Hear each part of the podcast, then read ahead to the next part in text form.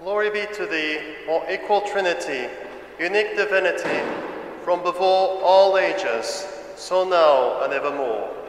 In the name of the Father, and of the Son, and of the Holy Ghost. Amen. Dearly beloved brethren,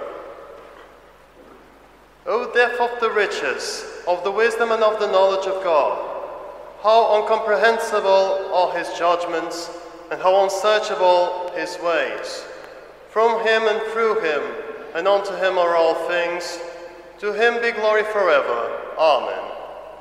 Thus proclaims the Church through the pen of St. Paul in the epistle that we read on this holy feast of the Blessed Trinity. Such was the love of God that he wanted to make himself known by angels and men to the depths of his intimacy, beyond the bounds of comprehension of any creature. How great is this mystery that surrounds this one and only Creator, who reveals himself to be neither alone nor lonely with himself in his majesty. How great can this divinity be when in one free subsist and interact together in an eternal and quiet communion, out of which we were all created? I would like to invite you to contemplate not the depths of this mystery, on which there's more to admire than to say, but on the duties that justice requires us to fulfill towards this blessed Trinity that has revealed itself to us. For if the Church teaches that it is a duty for every Catholic to come together in prayer, here today as in every week, there should be a reason behind it. Firstly, we have our duty of praise and thanks. As a sort of a society, all creation has an order that has its principle to which everything else is harmoniously dependent.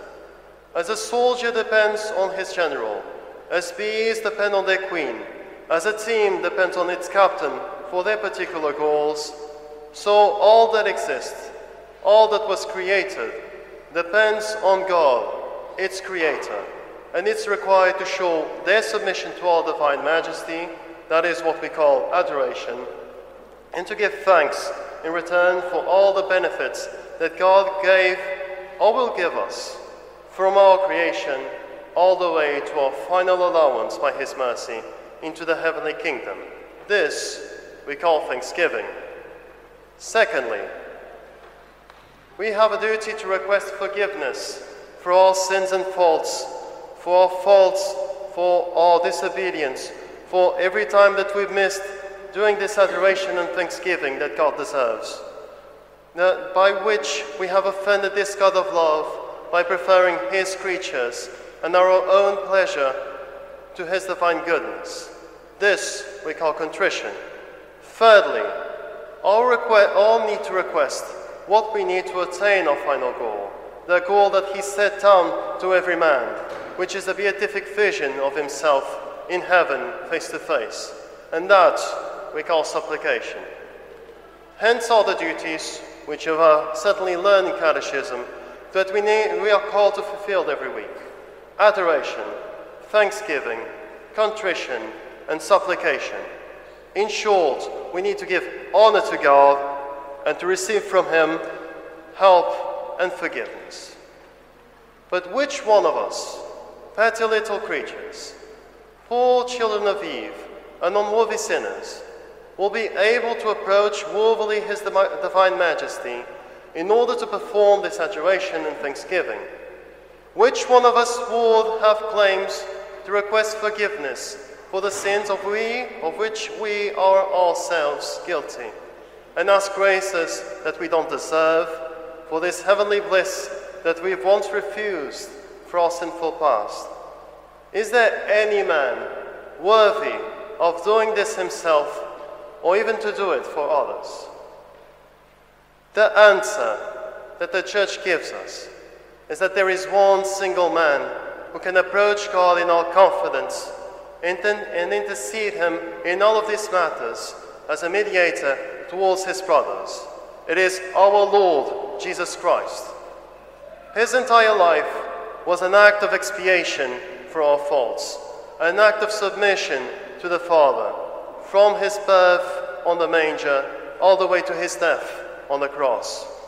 His work of reconciliation be- between God and man was, a perfect, was at once a perfect act of adoration, a perfect thanksgiving for all that man has received. Having received all, he gave all away to, uh, to the Father, a perfect redemption for all sins, and the gauge by which we can pledge the graces that we need for our final happy ending in God's embrace.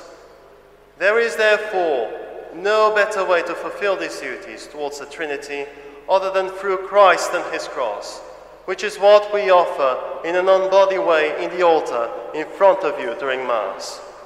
In order then to perpetuate the fruits of this one sacrifice of the cross, Christ calls some men to follow him in a closer way, to lay down their lives as he himself had laid his, so that he could offer again and again his body and blood for the salvation of his fellow brethren and to cover them with his heavenly blessings through his delegates, his priests.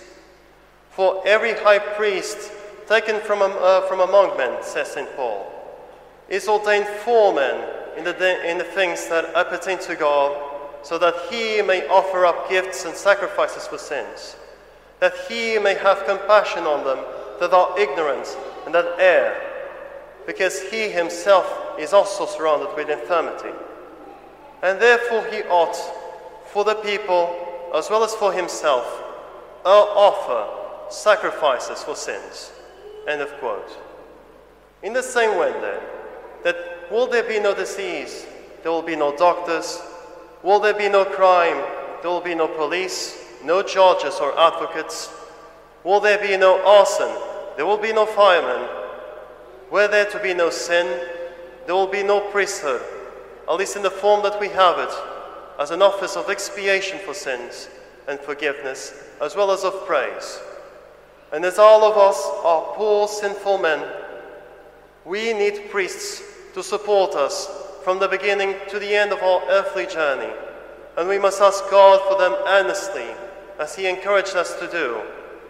The harvest indeed is great, said He in the, in the Gospel of St. Luke, but the laborers are few.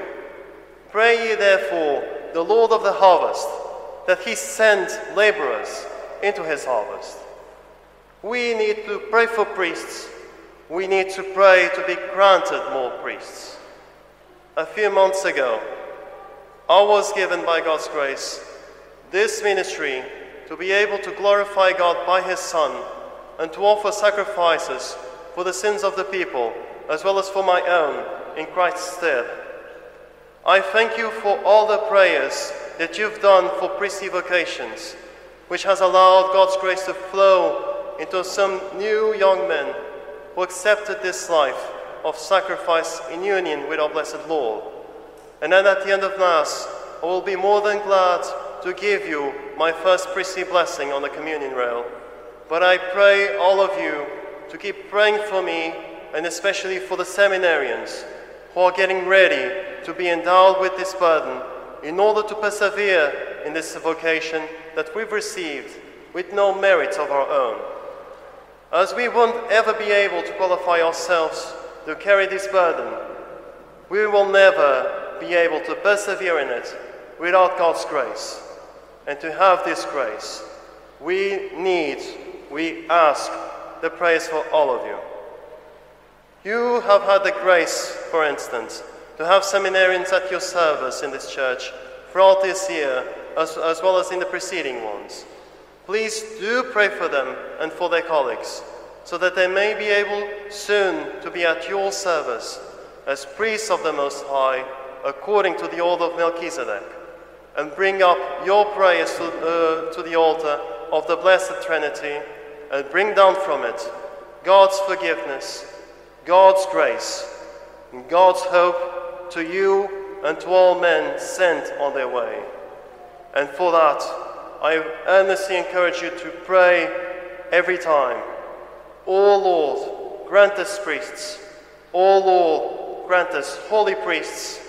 O Lord, grant us many holy priests and religious vocations. In the name of the Father, and of the Son, and of the Holy Ghost. Amen.